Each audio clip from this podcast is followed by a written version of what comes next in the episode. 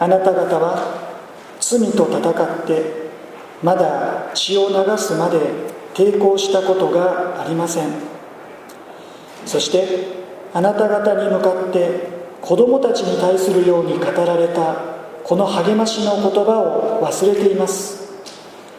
我が子よ主の訓練を軽んじてはならない。主に叱られて気落ちしてはならない。主はその愛する者を訓練し受け入れる全ての子に鞭を加えられるのだから。訓練として耐え忍びなさい。神はあなた方を子として扱っておられるのです。父が訓練しない子がいるでしょうか。もしあなた方が全ての子が受けている訓練を受けていないとしたら私生児であって本当の子ではありません。さらに私たちには肉の父がいて私たちを訓練しましたが私たちはその父たちを尊敬していました。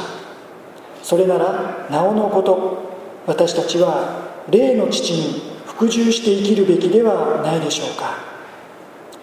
肉の父はわずかの間自分が良いと思うことに従って私たちを訓練しましたが霊の父は私たちの益のために私たちをご自分の清さに預からせようとして訓練されるのです。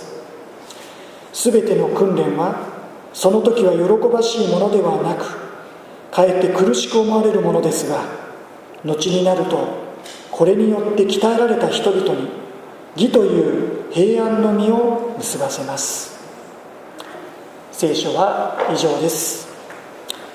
愛する者への訓練と題してメッセージをいたします。お祈りを捧げます。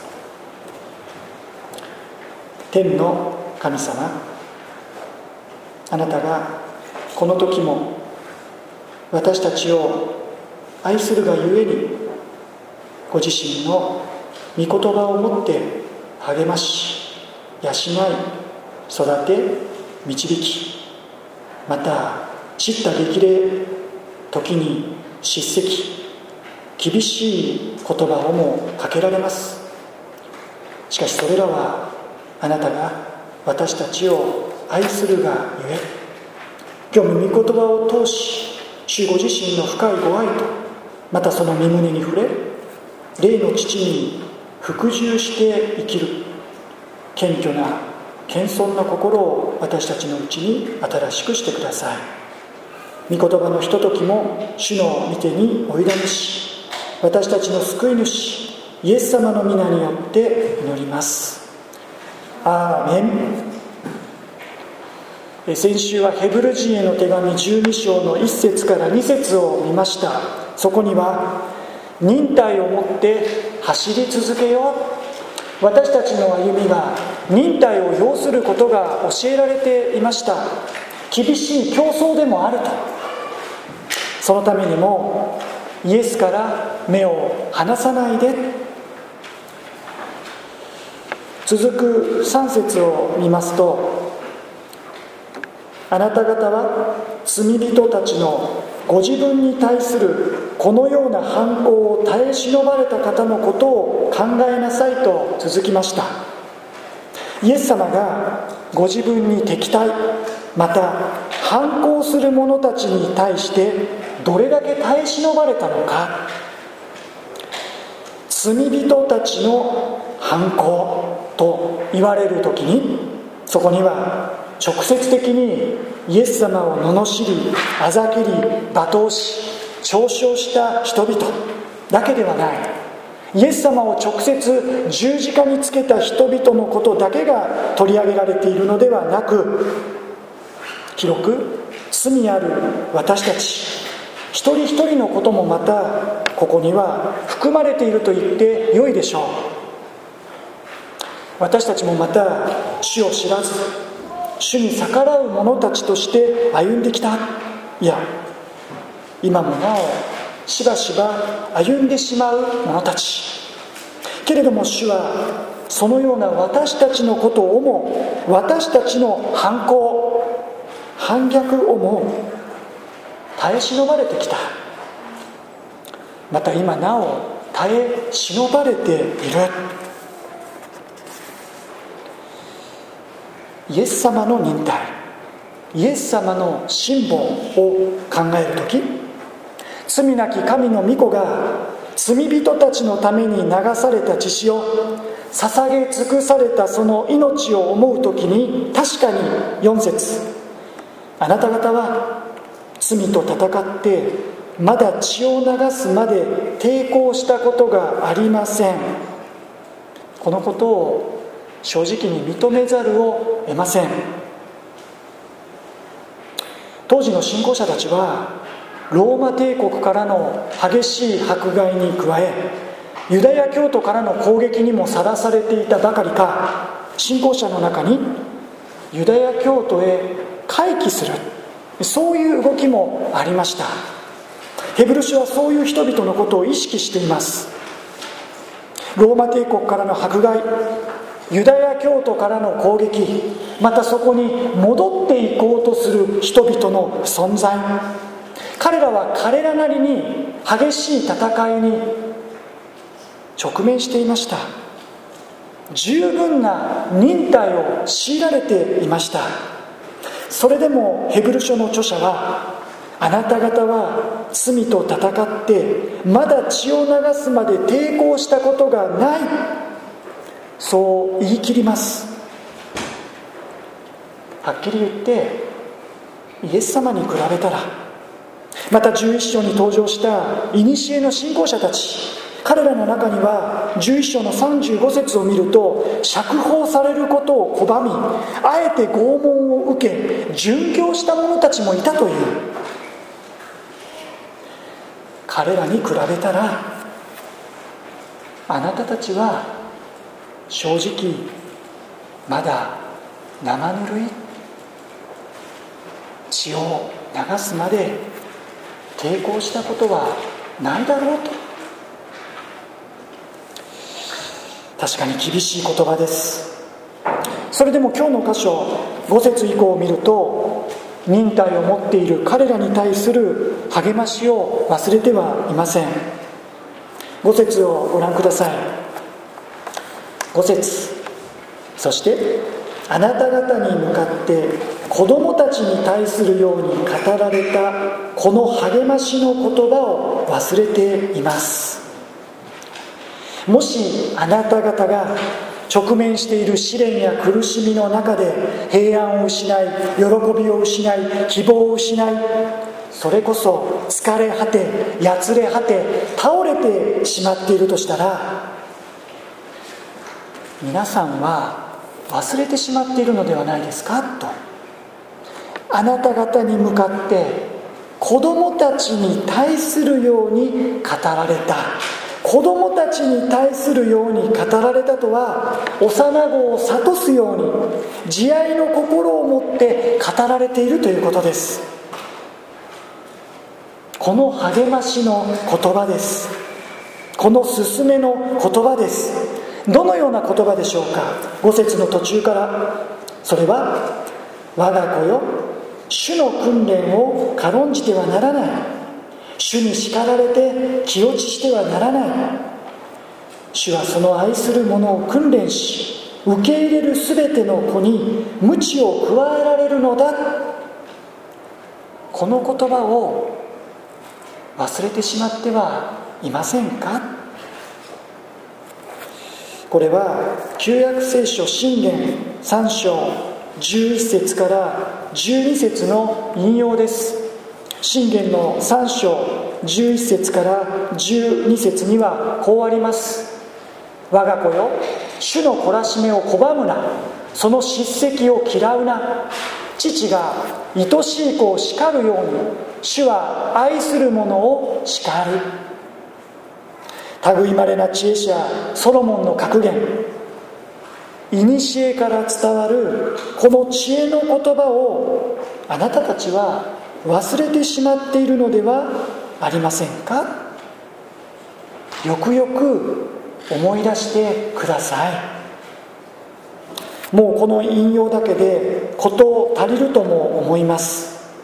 ここに著者の伝えたいことはもう要約されていると言って過言ではないでしょう。特に6節の言葉。主はその愛する者を訓練し受け入れる全ての子に鞭を加えられるのだから。そう。試練や訓練は苦難は私たちに対する神様の愛の鞭。そういう側面があることを忘れてはなりません。それでも7節以降著者は丁寧に説明を続けます。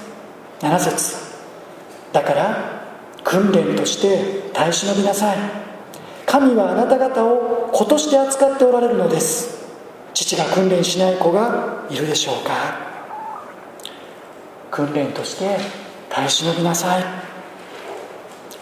あなた方が今多くの試練や困難に直面しているならそれは主からの訓練。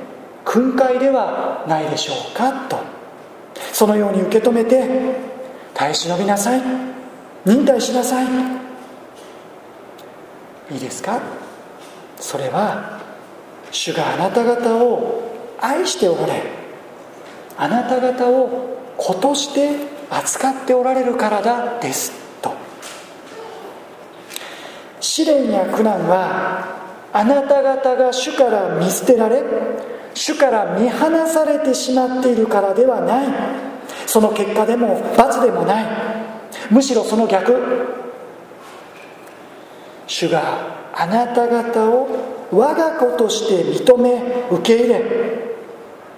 あなた方を本当の意味で愛しておられるから。あなた方に期待しておられるから。父が訓練しない子がいるでしょうか。他人の子ならいざ知らず父親が我が子に対して健全な意味でのしつけ叱責をしないことがあるでしょうか。考えてごらんなさいと。他の人なら見て見ぬふりをするかもしれない。他人の子なら放っておくかもしれない。しかし我が子なら放っておかないでしょしつけるでしょう。叱責もいとわないでしょ？なぜですか？子供だからです。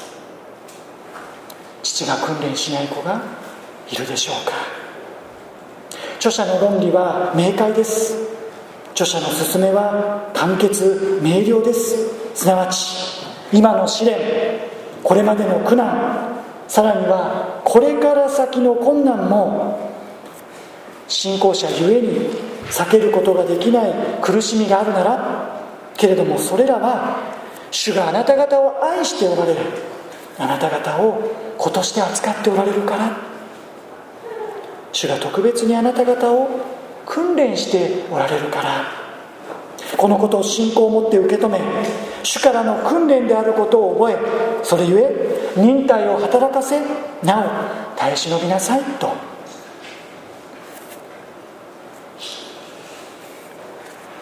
8節以降なお重ねて説明を加えていくところを見ると当時の信仰者たちが直面している試練困難が半端なものではなかったことが伝わってきます。またそんな彼らに対する著者の配慮を感じます。言葉を重ねます。8節。もしあなた方が全ての子が受けている訓練を受けていないとしたら私生児であって本当の子ではありません。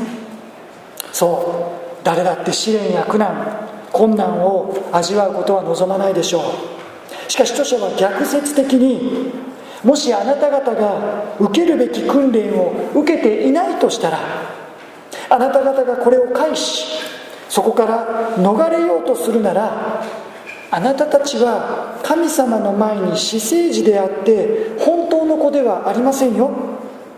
そういうことになるのですがそれでも良いのですか？ここで私生児と本当のことの違いは何でしょうか？その違いとは相続の子かどうかということでしょう。神はあなた方を子として扱っておられる。それは神はあなた方を相続の子御国の世継ぎとしてくださっている。だからこそあなた方をこれにふさわしく訓練訓戒しているのですよ。そこから逃れようとするならあなた方は本当の子相続の子ではなくなってしまうのですよ。それでもいいのですか？とそんな問いかけの裏返しのようにも聞こえます。もう一度肉の父父親のことを考えてごらんなさいと。父親は私たちをしつけ訓戒する。時には厳しいことも言う。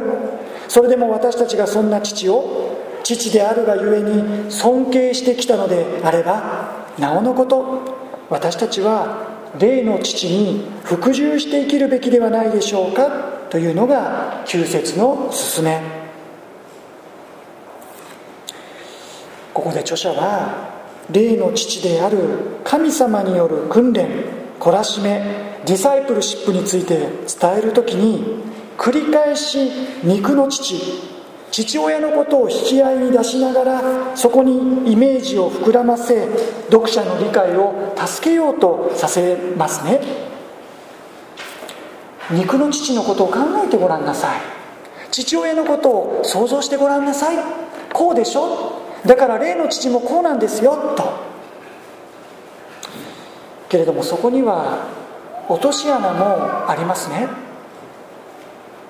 それは霊の父である神様は完全なお方であったとしても肉の父である父親は残念ながら不完全な存在だからです。もし私たちが霊の父である神様を肉の父である父親のイメージで完全に理解しようとするならそこにはつまずきが生じることにもなりかねません。肉の父父親には悲しいことに良いイメージがない。むしろ神様が父親のような存在ならそんな神様はこちらから願い下げということもあり得るでしょう。10節にはそういったことが意識されているでしょうか？10節をご覧ください。10節にこうあります。肉の父はわずかの間自分が良いと思うことに従って私たちを訓練しましたが確かに父親は父親なりに子供たちのためを思い私たちのことを思い時に厳しくしつけ注意もします。けれどもそれは子供のためではなく自分が良いと思うことに従って行っていることもあると、まあ、私も父親として、まあ、これを認めないわけにはいきません。もちろん父親は自分のためなどと思ってはいなくてもしかし気がつけば自分の都合振り返った時には自分の気分自分のその時の感情でそういうことがなきにしもあらず。いやというかしばしば本当に父親は父親なりに子供たちのことを思っています。母親もそうです。でもだからといって完全ではない。振り返った時にどうだったのかな。子供のためと思って言ったけれども果たしてそうだったかな。自分のことを考えていたんではないかな。あの時の自分の気分感情の赴くままに言ってしまったんではないかな。残念ながらそういうことが肉の父親。さらには肉の母親にはやっぱりあるのですね。けれども霊の父天の神主はそうではありません。10節の中ほどから霊の父は私たちの益のために私たちをご自分の清さに預からせようとして訓練されるのです。霊の父である神様は心底私たちのために私たちのためを思ってことを行われる訓練されている。私たちにとっての試練や苦難それもそうなのです。と。ここで具体的に主が私たち信仰者を訓練されるその目的が明確に挙げられています。一つは私たちの益のために。益という言葉が用いられています。同じ言葉がローマ人への手紙8章28節にも用いられていました。ローマ人への手紙8章28節モニターにも映し出されますのでご参照ください。ローマ8章28節そこにはこうあります。神を愛する人たちすなわち神のご計画に従って召された人たちのためには全てのことが共に働いて益となることを私たちは知っています。新海訳の第3版これまでの訳では神が全てのことを働かせて益としてくださることを私たちは知っているとそう訳されていました。神様が私たちを霊の父として訓練される。それは私たちの益のためだ。神が全てのことを働かせて益としてくださる。ローマ人への手紙8章28節。そこにも私たちの私たちにとっての試練が含まれていることでしょう。そこにも神の私たちへの訓練が含まれていることでしょう。そしてそれらはひとえに私たちの益のため。私たちの益のためとは決して私たちの望みがそのまま叶うこと。私たちにとって都合のよい結果。展開を意味していません。私たちの益のため。それは私たちに対する神様のご計画。そのご計画の中での益最善。私たちが神のご計画に従って御心の道をふさわしく歩んでいくための益。私たちに必要な信仰と人格の成長における益ということです。主はこのために私たちに時に試練や苦難を与え私たちを訓練される。訓練されることを良しとされる。さらにここには私たちをご自分の清さに預からせようとして訓練されるのですと続きます。私たちの益と私たちをご自分の清さに預からせようとされるこのことは密接に結びついています。清さというのは神様のご性質です。私たちをご自身の清さに預からせようとされてそれは私たちが清い神様のように清く歩み私たちが神様に性別された清い神の民としてふさわしく歩んでいくことができるためにであり私たちが清いイエス様に似たものとして作り変えられていくためでありまた私たちがなお一層清い神様に近く歩むことができるようにするためでしょう。そのために主は私たちに試練を与え私たちに苦難を通らせその中で私たちに忍耐を学ばせそのようにして私たちを訓戒されることがあるのですね。逆に言えばもし私たちに試練と言われるものがないなら私たちが苦しみを経験することがないならどうなってしまうんでしょうか？それは楽ちんでしょう。けれども私たちにもし試練や苦しみ痛みや困難がないなら私たちは一体どうなってしまうんでしょうか？私たちは神に頼ることをしないでしょう。私たちは神に目を向けることがないでしょう。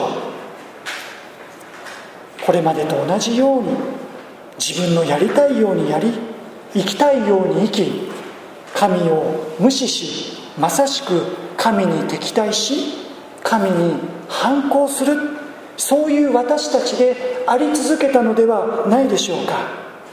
もし私たちに悲しみや痛み挫折がなければどうなってしまったんでしょうか。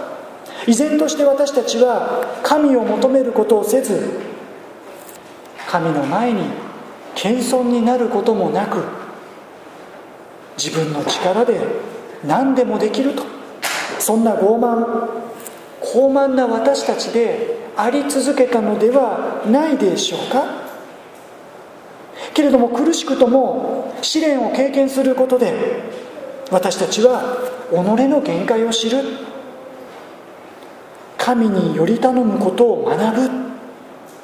神により頼まなければならないことを示される。試練を通しその忍耐の中でぐぐっと神様に近づいていた。そんな経験をされた方もおられるのではないでしょうか。もちろん11節がはっきりと示しているように全ての訓練はその時は喜ばしいものではなくかえって苦しく思われるものです。振り返った時にこういう意味があったのか。私が神に近づき神に立ち返り主を求める上であの苦しみや痛み挫折や失敗悲しみも必要だったのかとそう思うことができたとしてもそれは恵みですがしかしやはり訓練はその時は喜ばしいものではなくかえって苦しく思われるもの。その通りでしょう。その通りです。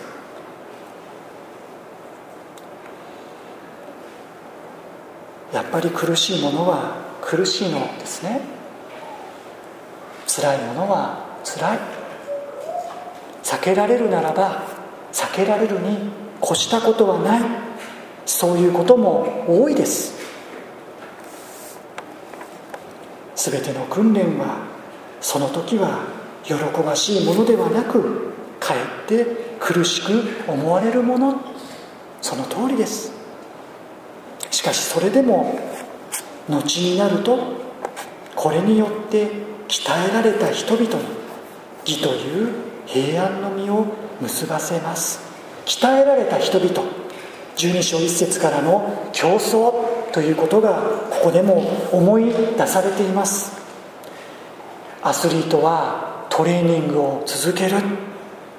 そうして自らの肉体やメンタルを鍛える。そしてそのようにして鍛えられた人々が栄冠を勝ち取っていく。義という平安の実。それは究極的にはやがて主から授けられる義の栄冠。義の冠のことだと思います。厳しくも主の訓練訓戒懲らしめを耐え忍んだ者さまざまな世の戦いをくぐり抜けた者は神との関係において何一つ後ろめたさを感じることなく恥じる思いを抱くことなく堂々とやがての時平安のうちに神の前に出ることができる。神様から義の栄冠を授かることができる。そんな義の平安の実を結ぶことができる。またやがての時だけではなくこの地上の生涯においても平安な義の実を結ばせていただき神の訓練を経た品性の上でも信仰の上でも成長成熟した心砕かれし者は人との関係においても柔和親切善意誠実そんな御霊の実をも結ばせていただきキリスト者としての良き証を立てていくことにもなっていくのでしょう。訓練訓戒叱責戒め懲らしめ。一つ一つの種の訓練はその時は喜ばしいものではなくかえって苦しく思われるもの。しかし後になると義の実を結ばせる。そういう種の大きなご目的とご計画の中で私たちに与えられているものであることを心に留めましょう。何より霊の父である神は私たちになぜ試練や訓練を与えられることをも良しとされるのでしょうか。それは神が私たちを大切な子供として我が子として扱っておられるからです。それは神が私たちを本気で愛し本当に大切に思っておられるからです。それでも問いが生まれます。疑問が頭をもたげてきます。なぜ本気で愛し本当に大切に思っておられるのにこのような試練や苦しみにさらされるのですか？このような苦しみを私に与えられるのですか？これを許されるのですか？と。そう思われる時。そう。その時こそ信仰の創始者であり完成者であるイエスに目を向けましょう。罪人たちのご自分に対するこのような反抗を耐え忍ばれた方のことを考えましょう。ご自分の前に置かれた喜びのために恥ずかしめをものともせずに十字架を忍び神の御座の右に着座された方から目を離さないでいましょう。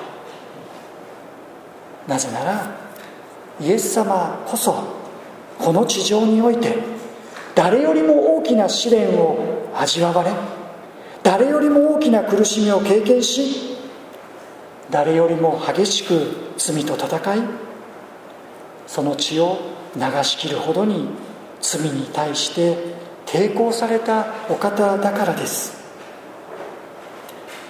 父なる神様は一人子イエス様に最も大きな試練最も大きな訓練を施すことを良しとされました。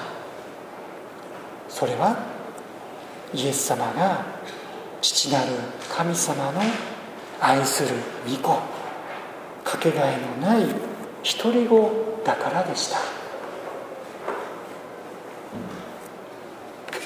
イエス様ほどに大きな試練と訓練訓練を訓練を父なる神様から授かった方はおられないでしょう。それはイエス様が父なる神様の愛するただ一人の御子であられたから地上の生涯の中でイエス様は何度も父なる神様の御声を聞きました。あなたは私の愛する子。私はこれを喜ぶと。愛されていないからではない。愛されているからこその訓練。子として扱っておられるからこその試練。我が子よ主の訓練を軽んじてはならない。主に叱られて気落ちしてはならない。主はその愛する者を訓練し受け入れる全ての子に鞭を加えられる。このことを共に心に留めましょう。今は雲のように私たちを取り巻いている信仰の先輩。古の信仰者たちも皆それぞれに試練を経験し苦難を味わいなお耐え忍んできました。ノアがアブラハムがヤコブがヨセフがヨブがモーセがダビデがダニエルが特別に愛されているものだから受けた苦難苦しみ試練訓練がありました。私たちの霊の父父なる神様は私たちを子として扱っておられるからこそ私たちに時に激しい試練を与えることがあります。私たちが時に激しい試練をくぐることがあります。しかしそれは愛する者への訓練です。私たちが愛されているものだからです。私たちが愛されている者たちであればこその訓練です。どうぞ。私たちが試練を通る時その時そのただ中にいる時主はどこにおられるのでしょうか？その時主は誰よりも私たちの近くにおられます。イエス様はそんな私たち誰よりも心を痛め私たちの苦しみ悲しみに同情し私たちに寄り添ってくださるお方。信仰の創始者であり完成者であるイエス様は私たちが試練のただ中にある時私たちと共に歩んでくださるインマヌエルの主。私たちの伴走者です。信仰の創始者であり完成者であるイエス様。また試練のただ中に私たちがある時そのただ中に私たちと共におられるこのイエス様から目を離さずこれからも共に歩みましょう。お祈りをいたします。あなた方に向かって子供たちに対するように語られたこの励ましの言葉を忘れています。我が子よ主の訓練を軽んじてはならない。主に叱られて気落ちしてはならない。主はその愛する者を訓練し受け入れる全ての子に鞭を加えられるのだから。天のお父様霊の父であるあなたは私たちを霊の子供たち御国の世継ぎとしてくださいました。イエス様の贖いのゆえです。そして私たちがあなたの誠の子供となってなることができたからこそあなたは私たちをそれにふさわしくなお訓練し私たちに試練を通らすことがあると。しかしその時我が子として扱われていること私たちが愛するものとされていることそのことをどうぞ心に留めてこれから歩むことができるようにお守りください。その時は喜ばしいものではなくかえって苦しく思われる試練訓練です。どうか今まさにそのようなただ中を通っている方がおられるなら大きな課題に直面している方がおられるなら格別にあなたのこの励ましの言葉を心に留めさせてください。主はその愛する者を訓練するのだと。主はあなたを子として扱っておられるのだと。あなたの益のためだと。神はご自身の清さに預からせようとしてあなたにこれを与えることを許されたのだと。後になると平安な義の実をあなたは結ぶことができるのだと。主から義の栄冠を授かることができるのだと。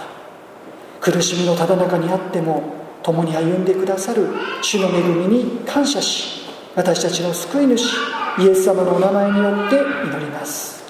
アーメン。賛美を捧げながら備えられた献金を主の御前にお捧げいたしましょう。